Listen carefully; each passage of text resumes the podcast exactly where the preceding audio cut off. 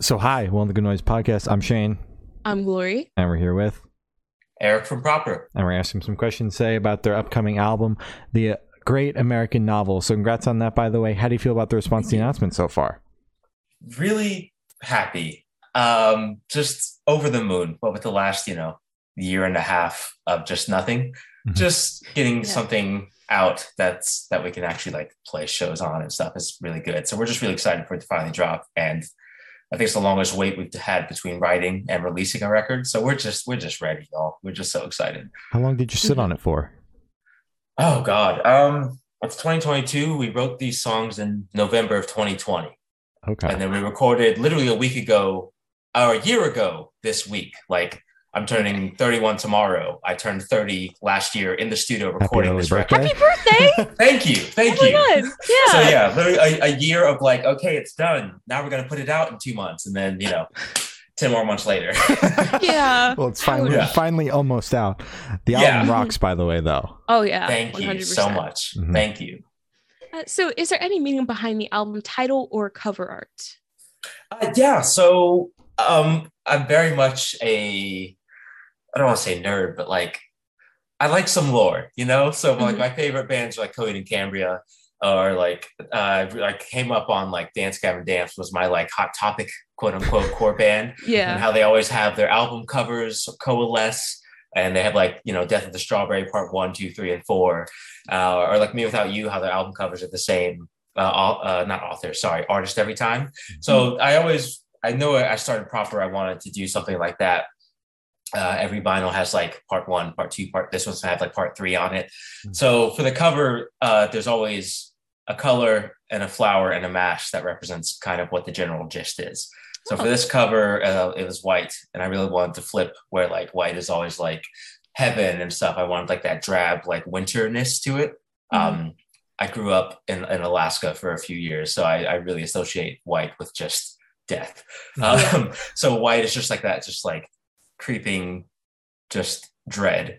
And then the flowers are um, Love Lies Bleeding, which is like it, it's pretty metal sounding flower name. So Yeah. they just represent like despair, just the, you know the same general thing as the white. And then the mash this time was a hanged clansman um, just to go with the whole really drawing in the American theme.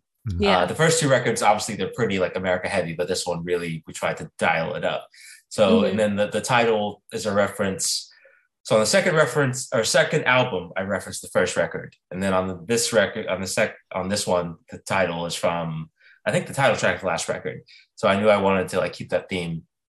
Uh, I wrote that line about the Great American Novel on the last album, be like, man, that's a really nice like string of words. Maybe I could use that somewhere. And then like it just hit me. It's like that should be the album name and Yeah. just this whole thought of like the great american novel when you think about the place mark books are always like straight white men who are just kind of fucking up Mhm. and getting a pass so i Yeah. just really wanted to um really wanted to flip that on its head and have us write something fr- from that perspective in like a great white great american novel that's like not just your Tony Sopranos or your your uh, Don Draper types or Holden Caulfield. So just kind of trying to toss that on on his head. Mhm. I'm so happy you brought up the actual uh, the hanging Klansman on the back of the cover because that's what's actually caught my eye. And when I saw it, I Mhm. was like, "Holy shit! I have to talk to him about this." yeah. It just, I was like, I've never seen something so just out there, and Yeah. just, oh, I was, I was blown away when I saw that. I was like, I Thank have, you. I have to talk to them about this. It was impressive. I, I, I loved it. I loved Thank it. you. Thank you so Mhm. much. Yeah, we uh the masks are always like pretty usually like let's make it as super literal as possible. But this one I was like, let's just like sum up how we feel out of America in one go. Yeah. And so I Yeah. think that really uh gives you a good idea of like, okay, they're not playing around if you haven't heard of us. It like makes you want to click and see like what is this about? So Yeah, a lot of hopefully alleyways for that that are gonna hopefully pay off. yeah, And it's it's super cool that like you connect all of the albums together and like you. do callbacks to like the previous ones. Super Mhm. sick. And I also Thank see a cat walking around in the back. We have to meet him or her before the end Oh, of the, God. the interview, please. Yeah, they uh they, they do what they want, but hopefully they'll make another appearance and I can yeah, Okay. I'll. I'll get You them over here if I them can. Sounds Yeah, Yeah. yeah. um, so while we wait for that, uh, can you tell us a little bit about your writing process for this album? Yeah, so this time so proper as me my friend Elijah on drums, my friend Tosh on bass, Natasha on bass. And usually it's just been me being like, here's the song, write a part to it. Um, this time around, I don't know, I guess it's been like after like five, six years of knowing them, I was just like, I'm gonna try and like write with people. Mm-hmm. So it was like the most cohabitated writing process we've ever done. Um, so me and Eli started off, uh, we have a practice space that's like a month to month spot that we can just go in anytime. So we'd go in there like I don't know, 8, 9 p.m., uh, bring like a case of beers. And like, I'd be like, this is one idea I have. And then we kind of knock out the instrumental for a, about, about a song a day up until we got about like 10, 11 songs.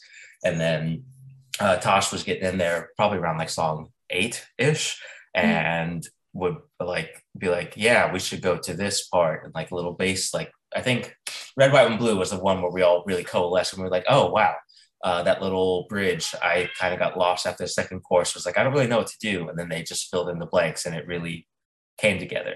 So usually it's like make the instrumentals, and then I just kind of write the lyrics um, after the fact, and put it. I, I put it all into GarageBand, uh, like a little drum loop here and there, and then yeah. I kind of been like, this is what I'm thinking. Now let's write like the actual parts, lead guitar, uh, flesh out the bass, if there's like a vocal part that could be like syncopated with drums and, and instruments, let's work on that. So mm-hmm. it's kind of just like our first time being collaborative, me trying to be like open to all suggestions. Cause usually I'm, I'm I, I, I, struggle in that arena in most parts of life in general. Mm-hmm. Fair enough. That's awesome. I'm glad you finally opened up and, you know, let them work on it as well. That's awesome. Yeah. Oh yeah. Is the plan to keep the writing process collaborative? I think so. Yeah. It's, um, I think this is also just the longest band I've been in, um, or longest running band. So like now that we're just like best friends and like we know each other super well, I can really just I I know that they get what I'm going for now. Because you know, mm-hmm. when you're like the singer songwriter in a band, um, it sometimes it's just like doesn't work out. And I've never run to this issue with this band, and it really feels like we really get each other and writing music is really fun for the first time in my life at 31 uh, with other people so i definitely want to like i just i can't wait to do it again just like getting some beers and seeing where we go with an idea hell yeah sure uh, so i want you to tell us your favorite lyric off this album and the meaning behind it oh god um mm-hmm. Oh, that's a hard one. Okay, so there are 15 songs. Favorite lyric. I think. Hmm. I think it's probably the final track. It's called Yeah, I'm Good. Mm-hmm. Um, it was, I think, my first time kind of making a, I don't want to say like synth heavy, but it's there are no really like natural instruments. There's like a looped guitar part, but even the bass is a synth. Um, mm. So it was my first time trying to like write a more pop oriented song, I guess I could say. And I just didn't know what I wanted it to be about. And then I, yeah. so usually when I'm not sure, I just start like humming a melody.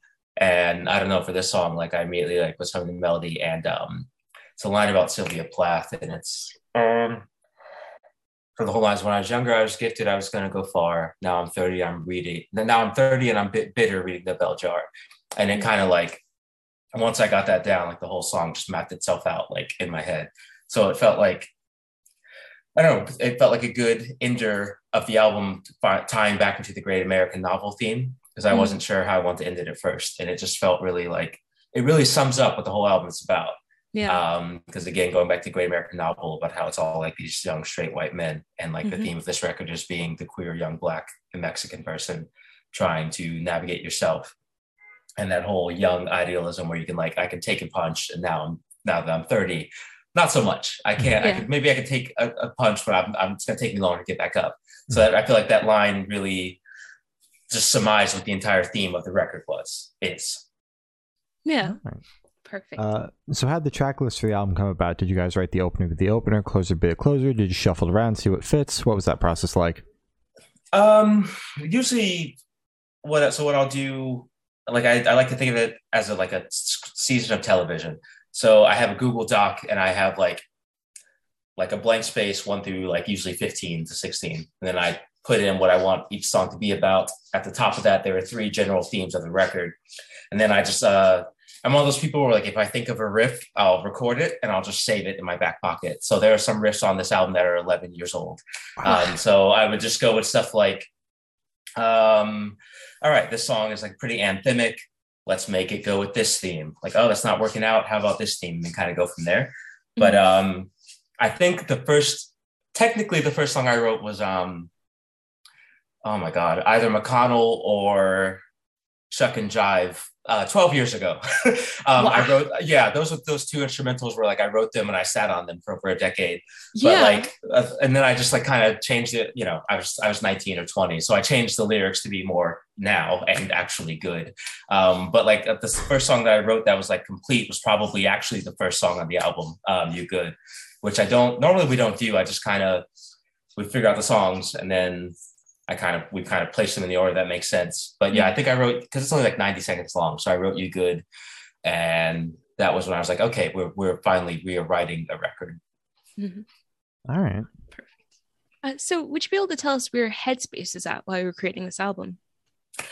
I mean, it sucks to say, but like the uncertainty of the future, what with I think it was uh we were talking to labels in like summer and fall 20 20. Mm-hmm. Um, so like we're on lockdown already for like six months, and it's at the height of like, is this life now? Are th- mm-hmm. are we going to all just die? Are things that open back up?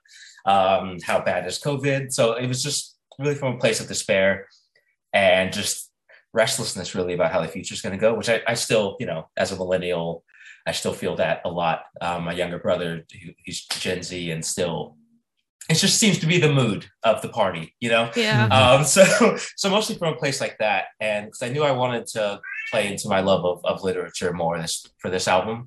And, you know, a pandemic kind of hit at the perfect time. Um, I feel like a lot of interviews for the last two records, we got a lot about like, oh, you always have such an uplifting message and you always bring it back around no matter how dark it gets. And this time I wanted to really explore how dark it could get without yeah. a resolution. Mm-hmm. Sure. Perfect. Um, so, how do you recommend your fans to listen to this album for the first time? Should they do it in the car with friends, in the dark with headphones on? Is it a party album, workout album? What do you personally recommend? Um, it's definitely a crying album. So there you go. Yeah. I uh, what I usually do for all records really is I just like listen to it alone and have the lyrics on if the lyrics are out yet, you know. But I definitely this is not a friends, you know, a party album like no. the last one. So definitely, I think you know, alone um, there's just like some heavy topics on it. So I, I mm-hmm. usually would just recommend like alone. If you want to have the lyrics up, that's cool. If you want to like set a nice mood color, if you can, just definitely, yeah. It's not a first listen is not chill with my friends. Listen, it's gonna ruin the party if it's like summer and you're on your way somewhere. You know. that's fair. That's fair. Uh, so this one should be super super quick off the top of your mm-hmm. head i want you to describe this album for your listeners in three words no more no less Three words. Okay. Three words. Um, layered. Mm-hmm. Um, three words. So layered. Yeah. Uh, literary. We've I've okay. been telling people we're a lit rock band, which it's not as funny as a joke as I thought it was six months ago. It's pretty funny. Literary. yeah, it's great. It's great. Because everyone's like lit, like like lit, like party rock. I'm, I'm like no. so, yeah, single-handedly um, bringing back party rock. you know, oh, why not? But uh, so yeah, and then the third one would be drastic. It's just really drastic, you know, like we take we, we really swing for some fences and I, I hope that people will appreciate them. We we've never really done too many heavy songs. So really just trying to up the drama and be drastic as possible. 100%. Uh, so in that same train of thought, is there a certain feeling or emotion you want listeners to have while going through the album?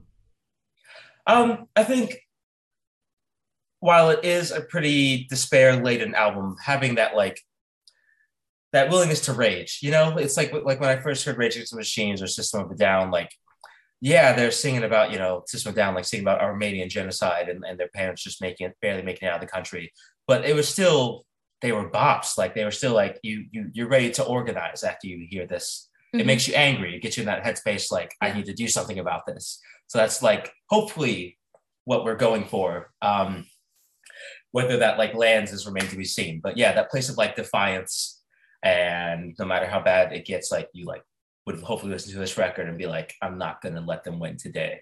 Is hopefully what the mind space we're going for. Mm-hmm. That's definitely what I got when I listened to it. So like, yeah, thank you. Yeah, got it. Uh, so, what is your favorite memory that you made while creating this album?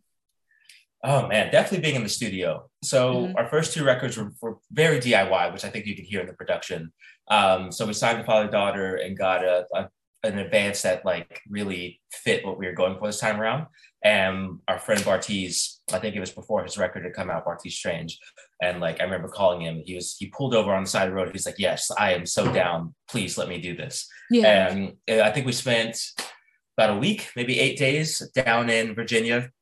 And it was just uh I don't know, I can't speak for my bandmates, but for me, my first time like playing in a real studio that wasn't like a converted apartment and Mhm. like playing a, a $200 pedal that I only ever saw, you know, my favorite bands play live or, yeah. you know, playing a $3,000 guitar that I'm just like, if I drop this, I will disintegrate the dust. Yeah. So- and, then, and then just the, the just the funness of like, we hadn't really seen Bartees since he had moved from Brooklyn to DC. So just like make, ma- making music all day and then going back to Bartees's and like ordering um ordering peri peri chicken and something and just talking about music watching music videos. At that time it was only february. His album came out in october. So like or had it been october? I'm, I'm trying to think. His either his album either just came out or was about to come out. So Mhm. talking to him about what he was excited about like once he finally got to tour again also Mhm. um yeah his album had just come out that that previous october. So just like the zest for music and, and the culture just like being there every moment in the room Oh yeah. God, that must have been great.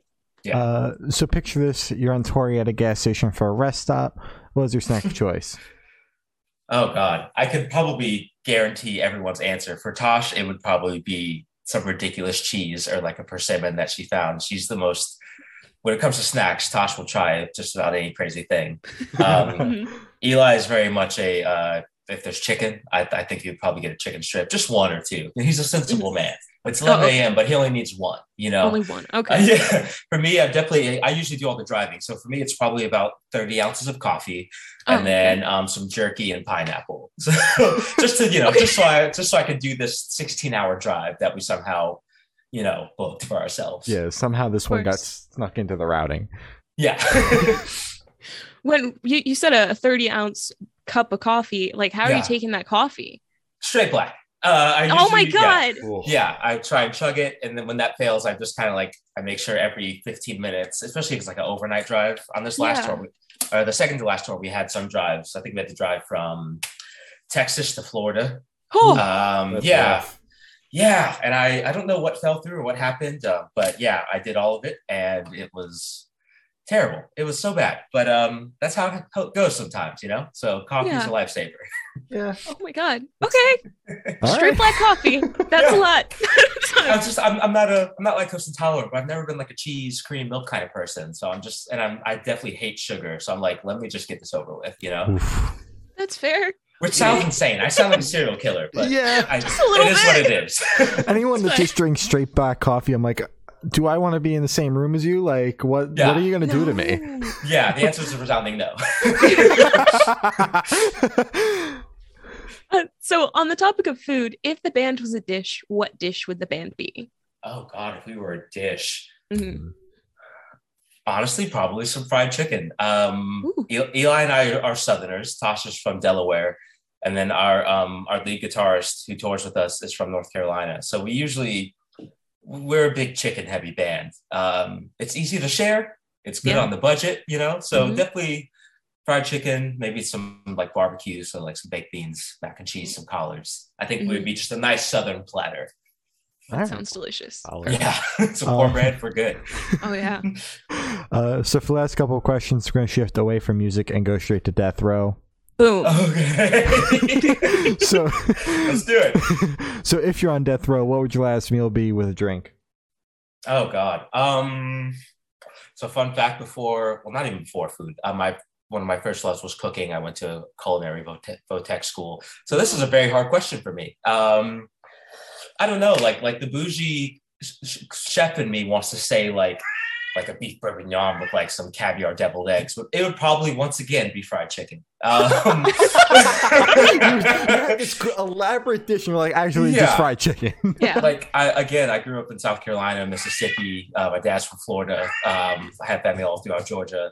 So really, just like fried chicken, cornbread, or no, probably a biscuit. No, yeah, fried chicken with a biscuit, some Mhm. honey, Um, if it was fancy, maybe Korean fried chicken, but I don't have time for that. So it's fried chicken with a biscuit and then just a really good sour beer. All right. There you go. Perfect.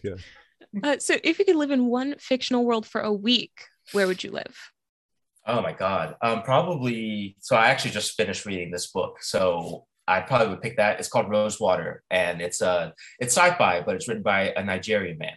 Um, this year, my whole goal is to read more Black uh, sci-fi and fantasy. Mhm. Um, it's this like really cool world where he like aliens have visited, but they're like more of like a microorganism that get into your body and give you Hmm. psychic powers. So Ooh. he's like, but it's not like I can like move things with my mind. He's like, it's like based in science. The guy that wrote it, I think, is a neurosurgeon or something crazy like that.